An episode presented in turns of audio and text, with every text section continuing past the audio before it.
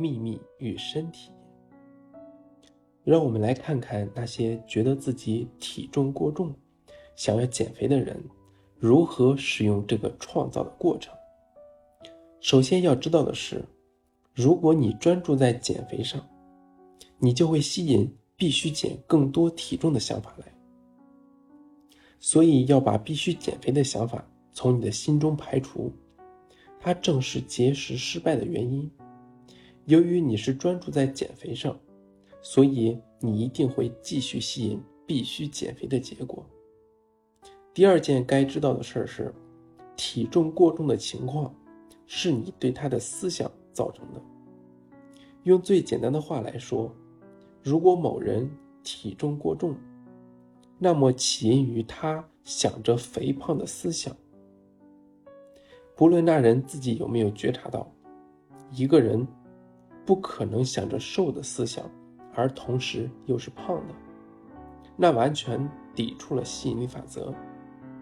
不论有人说他们是甲状腺功能或新陈代谢缓慢，还是说身材是遗传的问题，这些都只是在掩饰肥胖的思想。如果你接受以上任何一种情况适用于你，并且还相信了它，它一定会成为你的经验，你会继续引来体重过重的情况。生了2个女儿之后，我体重超重，我现在知道这是因为我去听去读了这些讯息。生了小孩之后是很难减肥的，特别是生了第2胎，那会更难。我过去就是用这些肥胖的思想去召唤它，它也就如实的成为我的经验。我真的爆肥了，而且我越是注意自己爆肥的多严重，就越引来更严重的爆肥。我这么娇小的个头竟有64公斤重，这都是过去我一直有肥胖的思想所导致。人们所普遍保持的想法是，我过去也这么想，食物是我体重增加的罪魁祸首。这是对你毫无用处的信念。现在对我来说，简直就是胡说八道。不是食物增加了体重，是你那认为食物会增加体重的思想，才使食物真的增加了你的体重。要记住，思想才是所有事物的主要原因，其他的只是这些思想的结果。想着完美的思想，其结果必然是拥有完美的体重。放下一切受限的思想，食物是无法增加你的重量的，除非你认为它可以。完美体重的定义是让你感觉很好的那个体重，别人的意见都不算，只有自己感觉很好的才是。你大概也认识一些人，他们像马一样会吃，但又瘦瘦的。他们很骄傲地宣称，我要吃什么就吃什么，我一直都有完美的体重。于是宇宙的巨人就说了，你的愿望就是我的命令。要运用创造的过程吸引完美的体重和身材，就遵循这些步骤。步骤1，要求。确定自己想要的体重，想象等你有完美的体重时看起来会是什么样子。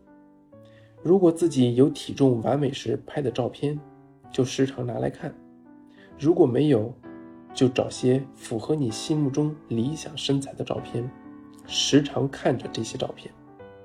步骤2，相信。你必须相信你会接收到，并且相信自己已经拥有完美的体重。你必须想象、佯装、假装那完美的体重已经是你的。你必须认为自己接收了那完美的体重。把你的完美体重写下来，放在体重秤的读表上头，或者都不要去测自己的体重。你的所思、所言和所行都不要与你所要求的相违抗。不要买你目前体重穿的衣服，要有信心，并且专注在你未来想要买的服装上。吸引完美体重和从宇宙的目录中下订单是一样的。看着目录，选择你要的完美体重，下订单，然后它就会被送到你的手上。让它成为你所寻求和羡慕的目标，并在内心赞赏那些拥有你心目中完美体重和身材的人，把他们找出来。当你在欣赏、感受那种感觉的同时，你就是在召唤这种感觉。如果你看见体重过重的人，也不要去过分注意他们，立刻将你的心转移到你心中完美身材的画面上，并且去感觉它。步骤3，接收。你必须感觉很好，你必须对自己感觉很好，这很重要。因为如果你对自己现在的身材感觉很糟，你是无法吸引完美体重的。如果对你的身材感觉不好，这可是个有利的感觉，你就会继续吸引对身材感觉不好的感觉。如果你挑剔自己的身材，找它的缺点，你将永远无法改变你的身材。事实上，你会为自己吸引更多体重，赞美并且感激你的每一寸肌肤。想想所有你完美的地方，当你想着完美的思想，对你自己感到满意，你就在完美体重的频率上召唤着完美。华莱士 ·D· 沃特尔斯在他一本书中分享了饮食上的一个很棒的诀窍。他建议，当你吃东西时，确保你是全神贯注的咀嚼食物的体验上，让心保持在当下，并且去体验吃东西的感觉，不要让心又漂移到了别的食物上。感受身体当下的感觉，享受口中咀嚼和咽下食物的一切感觉。下次吃东西的时候试试看，当你完全沉浸于吃东西的当下，食物的滋味会非常强烈而美好。如果你让你的心飘走，大部分的滋味也就消失了。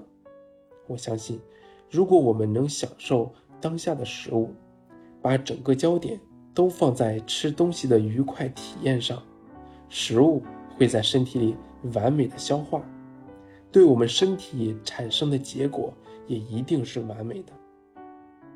关于我自己体重故事的结局是，我现在维持大约52公斤的完美体重，而且可以想吃什么就吃什么，所以把焦点放在你的完美体重上吧。